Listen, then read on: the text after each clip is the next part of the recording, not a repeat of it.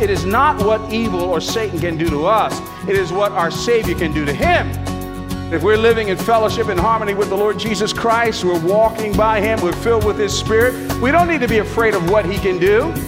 For He's not coming up against us, He's coming up against our Savior. Hallelujah. Welcome to Living a Legacy, featuring the Bible teaching ministry of Crawford Loritts. Ever thought about how Satan is plotting to affect your life today or the members of your family? If you are a follower of Christ, Satan is out to destroy you and your family. But you have access to a powerful defense in the form of God's strength and the truth of His Word. Join us as we continue in our current series, Unmasking Satan. In a moment, part two of Crawford's message, Our Victorious Savior. Well, the Gospels record Jesus' many encounters with demons, and today Crawford takes us to the story in Luke of the demon possessed man in the region of the Gerasenes. Jesus met up with this man, and the confrontation began, and we'll get to that in a moment. Just a note here the entire series can be downloaded for free, and I'll have details at the close of our time today. Our text, Matthew chapter 4, verses 1 through 11. Now, a few lessons to learn from this passage. Last week, Crawford mentioned the first one, the power of truth. The second, what Jesus used to defeat Satan. And we'll pick it up right there. Here's Crawford Loritts on Living a Legacy. If our Savior submitted to the Word of God, if our Savior, Jesus, use the Word of God to put Satan in his place, how much more ought we to use God's truth and God's Word? Now, I know I'm beating a, a, a, drum here at this church. I've been saying this all these years that I've been here. But once again, I, you know, some of us get beaten up by the de- devil because we're willfully ignorant. We don't know truth. And I don't mean to be lecturing or condescending or to be, you know, fussing at anybody this morning, but it is true that the, the, the, devil flees from truth. It is the power of this word. Listen to me. When you quote the word of God to the enemy, you're using the very voice of God. When he comes after you and you start quoting what God said, it's not you saying it, God is speaking. So there's the power of truth. And second lesson is what he used to defeat Satan. Wasn't strategies, wasn't ideas. Frankly, wasn't even his prayer group. But once again, he used truth. And his example teaches us time and again that we've got to know and use this book. You know, Satan cannot be successful without deception. He can't. He can't be successful in your life or my life without deception. He absolutely can't do it. God's truth, you know, just weakens and reveals and unravels Satan's schemes. But the devil comes to us like the, you know, these mirrors you see at state fairs and carnivals. They you know, stand there and this distorted stuff, you know. Well, that's how the enemy comes to us, doesn't he? Well, the second event that puts the spotlight on our Savior's victory over demons and the devil is found in Luke chapter 8, verses 26 through 39. Luke chapter 8, verses 26 through 39. Um, there are many encounters that Jesus had with demons, and I started to go down that path and list a number of them, but I want to focus on this one here because I think there's some incredible learnings that take place. What is happening here is that uh, Jesus had just performed this incredible miracle uh, on the Sea of Galilee. His disciples were in the boat, and you know, this storm comes out of nowhere, and there's upheaval all over the place. And, and Jesus calms the storm. And when he calms the storm, the disciples are more afraid of the miracle that just happened than the storm that they went through. because they say here in the last part of verse 20, uh, was it verse 25? He says, Who then is this that he commands even winds and water, and they obey him? A little backstory here. Jesus is doing all these things to build confidence in his disciples that he is Lord. Nothing can stand before him. Thus, they go over the Sea of Galilee. On the eastern shore is where this miracle takes place. It's the region of the Gerasenes. And as they cross over there, uh, they encounter this man who is demonized, he's filled with demons. Uh, the Mark account gives us a little more detail about what was going on. He was in chains, and Homeboy was living out in the graveyards, and everybody was scared to death of him because he had these enormous powers and stuff, and, uh, and they, they just wanted to stay away from him. He had petrified everyone. But something very interesting takes place when he encounters Jesus. he encounters Jesus. Now, listen to what he says here in verse 28. But when he, the man possessed with all these demons, saw Jesus, listen, he cried out and fell down before him and said with a loud voice, What have you to do with me, Jesus, Son of the Most High? I beg you, do not torment me. Don't, don't miss this. Uh, a couple of things you need to, you need to know. As you study Jesus and, uh, and demons who ever around Jesus, they always, they always, not only are they, they acknowledge his presence, but they cannot stay in his presence. Hear me on this. The demons could not stay in his presence. They're frightened of him. They know who he is. In fact, the line, verse 28 says, Do not, uh, uh, the line in verse 28 that says, Jesus, Son of the Most High God. Yeah, you got that right. You got that right. I, I am the Son of the Most High God. And not only that, the line again in the last part of verse 28 it says, Do not torment me. Demons know that Jesus is their ultimate judge.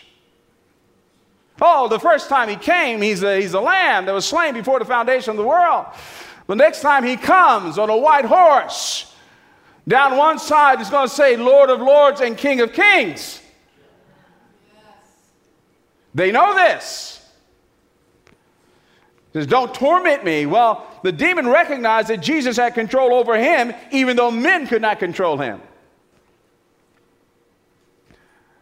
It's not only that he says, I've met my match, I can't stand in your presence. Too many Christians focus on the wrong thing in spiritual warfare, as I said earlier on. We have to focus on a conquering king. If Jesus is there and we're living in communion with him, our enemies cannot stand it. And by the way, he had a legion of demons, according to verse 30. You know what a legion is? A legion is a group of about 6,000 Roman soldiers. I don't know if, if, if, if Luke is using a little bit of hyperbole and explaining this or whatever, but, but the point being this Homeboy had a lot of demons in him. He was filled, filled with demons. So when Jesus shows up, everybody getting scared now. The man is afraid who's filled with the demons. Actually, the demons are they're scared. So the demons know they got to come at him because they can't. If Jesus is hanging around, we can't hang around. So they got to come at him. You know, um, I, I, I love, I love swine, ribs, pork loin ham. I mean, I just, you know, I read this text and I just say, man, this is a case of being in the wrong place at the wrong time, Jack. it's like this poor little, these farmers down there say, what happened to my pigs, bro? you know? So they were convenient and the demons jump into the pigs They go over the cliff and they're down there. Well, listen to the effect of all of this. Verse 34 says, when the herdsmen saw what had happened, they fled and told, told it in the city and in the country. Then people went out to see what had happened, and they came to Jesus and found the man from whom the demon had gone, sitting at the feet of Jesus, clothed and in his right mind, and they were afraid. Uh, this can't be the dude. This can't be him. I mean, this is a guy who was in chains in the cemetery among the tombs, wreaking havoc, naked. Here he is, clothed, worshiping Jesus, lucid, in his right mind. Boy, our conquering Savior. Well, as the story is told, the people, they don't know what to do. In verse 37, then all the people of the surrounding country of the Gerasenes asked him to depart from them, for they were seized with great fear. So he got into the boat and returned. The fear here is, you know, it, I, I, I take this, yeah, it's a literal fear, but I'm connecting this with the fear in the previous section, the miracle that Jesus did on the Sea of Galilee, and the disciples were afraid. And this fear here. Wherever Jesus shows up, there's worship and awe and this wonder. This wonder. There are some lessons that I want to extract from this. The first lesson is this, and that is the power of His presence. The absolute power of His presence. I, want you to, one of the problems that we have here is, and, and you know, guys like me have not helped you.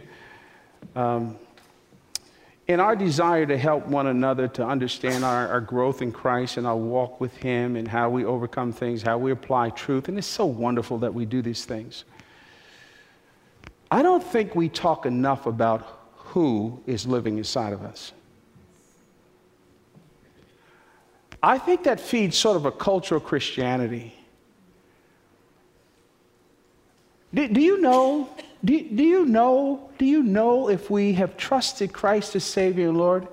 Do you know what we did? Do you know what actually happened to us? Literally, not figuratively, literally, not figuratively.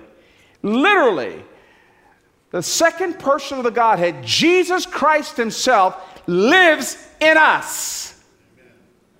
Literally. That presence is not one off. He doesn't intercept us when we come to church and small group. But He is always there. He says, I will never leave you or forsake you. He the second person of the Godhead. He, the second person of the Godhead. He, with all the attributes of God, is inside of us. He is inside of us. And He, Jesus, is the one who defeats Satan. He, Jesus, is the one who defeats the demons that come after us. He, Jesus, is the one who has the authority and we're delivered by his presence. Listen, listen, listen, listen, listen. I, uh, we have scared too many people when we talk about demonology and, and Satan. This kind of, we, we, get spooky and scare folks here. But the, the deal is, it is not what evil or Satan can do to us, it is what our Savior can do to him. And again, I don't, I don't mean to be trivial here. I don't mean to, to reduce in any way. He is, he is a, he's a powerful fallen angel, the highest of all the archangels, got it. And Christians need to be very careful if you're not walking in fellowship with God and communion with God. Don't be going up there talking about, I command you. You don't command anything. I got that. But if we're living in fellowship and harmony with the Lord Jesus Christ, we're walking by Him, we're filled with His Spirit, we don't need to be afraid of what He can do. For He's not coming up against us, He's coming up against our Savior. Hallelujah. And then the third event is this first in the wilderness, before demons, and now at his resurrection. Jesus dealt a deadly blow to the enemy. And this is what Paul is referring to in that great text in 1 Corinthians chapter 15. He has spent the entire chapter talking about the resurrection of our Savior and our resurrection and what He's done on our behalf. And sometimes I think, you know, forgive my little bunny trail here, but sometimes I think we traffic in these truths here and we speak of them in sort of esoteric, intellectual ways, as if they're good discussion stuff for our Bible studies and we interact with that. These things are meant to be experienced. Did you know that? I'm going to connect a dot here. Hopefully, I will when it comes to the resurrection. But listen to what Paul says. I want to pick it up in verse 54 he says, When the perishable puts on the imperishable and the mortal puts on immortality, then shall come to pass the saying that is written Death is swallowed up in victory. O death, where is your victory? O death, where is your sting? The sting of death is sin, and the power of sin is the law. Now, here's the line But thanks be to God who gives us the victory through our Lord Jesus Christ. Do you see what Paul is doing here? You see what he's doing? Paul, in essence, is taunting death and Satan. That's what he's doing. He's taunting them. He's taunting death and Satan. What, what are you going to do? What are you going to do? Uh, yeah, actually, he's quoting, he's putting two passages together. He's quoting Isaiah 58, verse, uh, 55, verse 8, and then uh, Hosea 13, verse 14. And he's put these things together.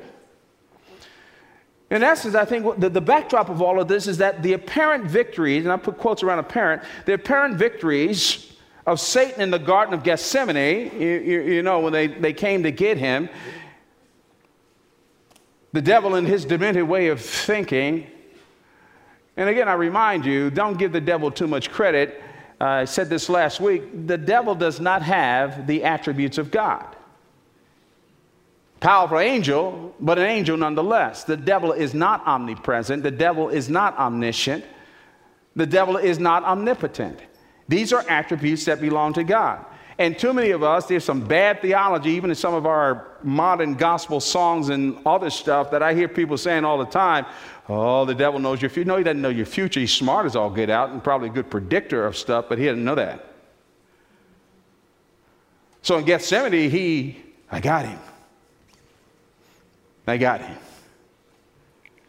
But he was playing into the hands of the heavenly plan. So the apparent victory of Satan in the garden was reversed on the cross and vindicated in the resurrection. That's what the Apostle Paul is saying. Now, Peter put it this way in Acts chapter 2, verse 24, when he preached that great message on the day of Pentecost which is another story, by the way. Where did they get this boldness from? They got it from the resurrected Christ. And listen to what Peter says. He says, quote, God raised him up, loosing the pangs of death because it was not possible for him to be held by it. I love that line. Wasn't possible. Jesus, the resurrection is the final statement at least in our human history, of his victory over the devil. Now, by the way, this victory is not a one off victory.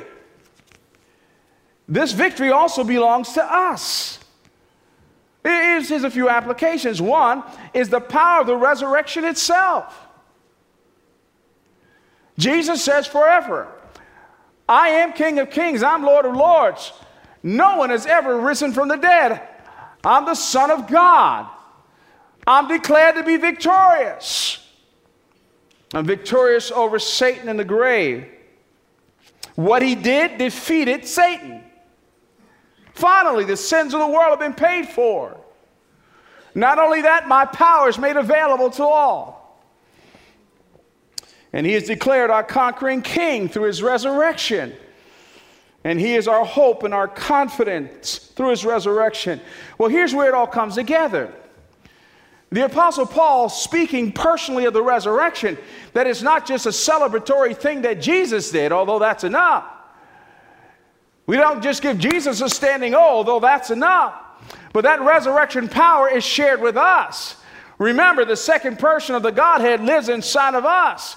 And so when Paul was talking about the resurrection back over in Romans chapter 6, verse 4, he put it all together when he said, We were buried therefore with him by baptism into death, in order that just as Christ was raised from the dead by the glory of the Father, we too might walk in newness of life. And the newness of life there is not just our conversion, but is the ongoing demonstration of the power of God in and through our lives.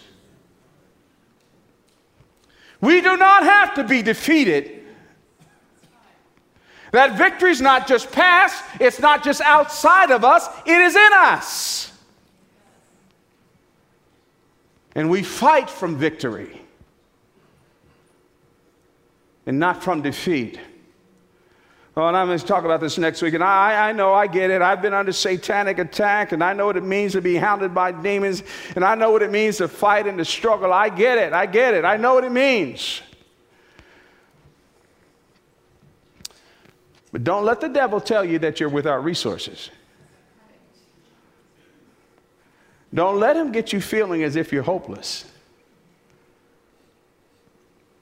For even in your tears, that resurrection power shows itself operative. About a year ago, I was going through something, some dark, dark, dark moments. There were times when some tears were trickling down my cheeks. You ask yourself, how much more can you take? And I remember saying that one time as I'm driving along, thinking about all this stuff that was swirling around. How much more can you take? And the Holy Spirit said to me, as much as Jesus can handle. That's what you can take, as much as Jesus can handle. For it is not you who lives, it's the victorious Christ that lives in and through us. And somebody needs to hear that today. It's not what you can take, it's what Jesus can handle. And He is our victorious King.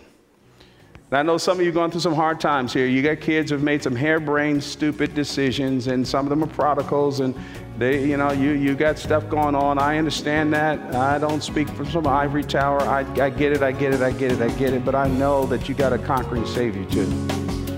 One more step, and He's with you. Crawford Loritts, our speaker here on Living a Legacy, our victorious Savior the title of today's message. Well, we hope that was helpful in clarifying how Satan is subordinate to Jesus and has limited capability in attempting to distract believers in their spiritual growth. Perhaps Crawford's greatest point in today's message was the fact that as Christians, the second member of the Trinity, Jesus, lives within us. So when Satan attacks, Jesus is our buffer. Jesus commands all authority over Satan, and it's Jesus who defeats Satan in our lives. We're in a series of messages titled Unmasking Satan, and next week Crawford talks about winning the battle through Christ. Now, if you joined us part way in today's program, you can catch all of it on our website stream. You can also download all of the messages so far in the series for free through the MP3 link on our website. Stop by livingalegacy.org. Livingalegacy.org. Thanks so much for your emails. Cheryl writes, I've been listening to Crawford for the last few years. I'm very thankful that he's continued to provide these messages even after retiring as the senior pastor at his church. I'm a saved child of God and do have a local church I attend in my home state of Washington. I feel I receive the information God wants me to have when I listen to Living a Legacy. I've shared this site with many people and I've had them listen with me. I always feel uplifted and on fire for God after listening. There have been times when the message speaks directly to me. I look forward to hearing Living a Legacy every week. Cheryl, thank you so much for that email. livingalegacy.org. For Crawford Loritts, I'm Bill Davis. Thanks for listening. This program is a production of Moody Radio, a ministry of Moody Bible Institute.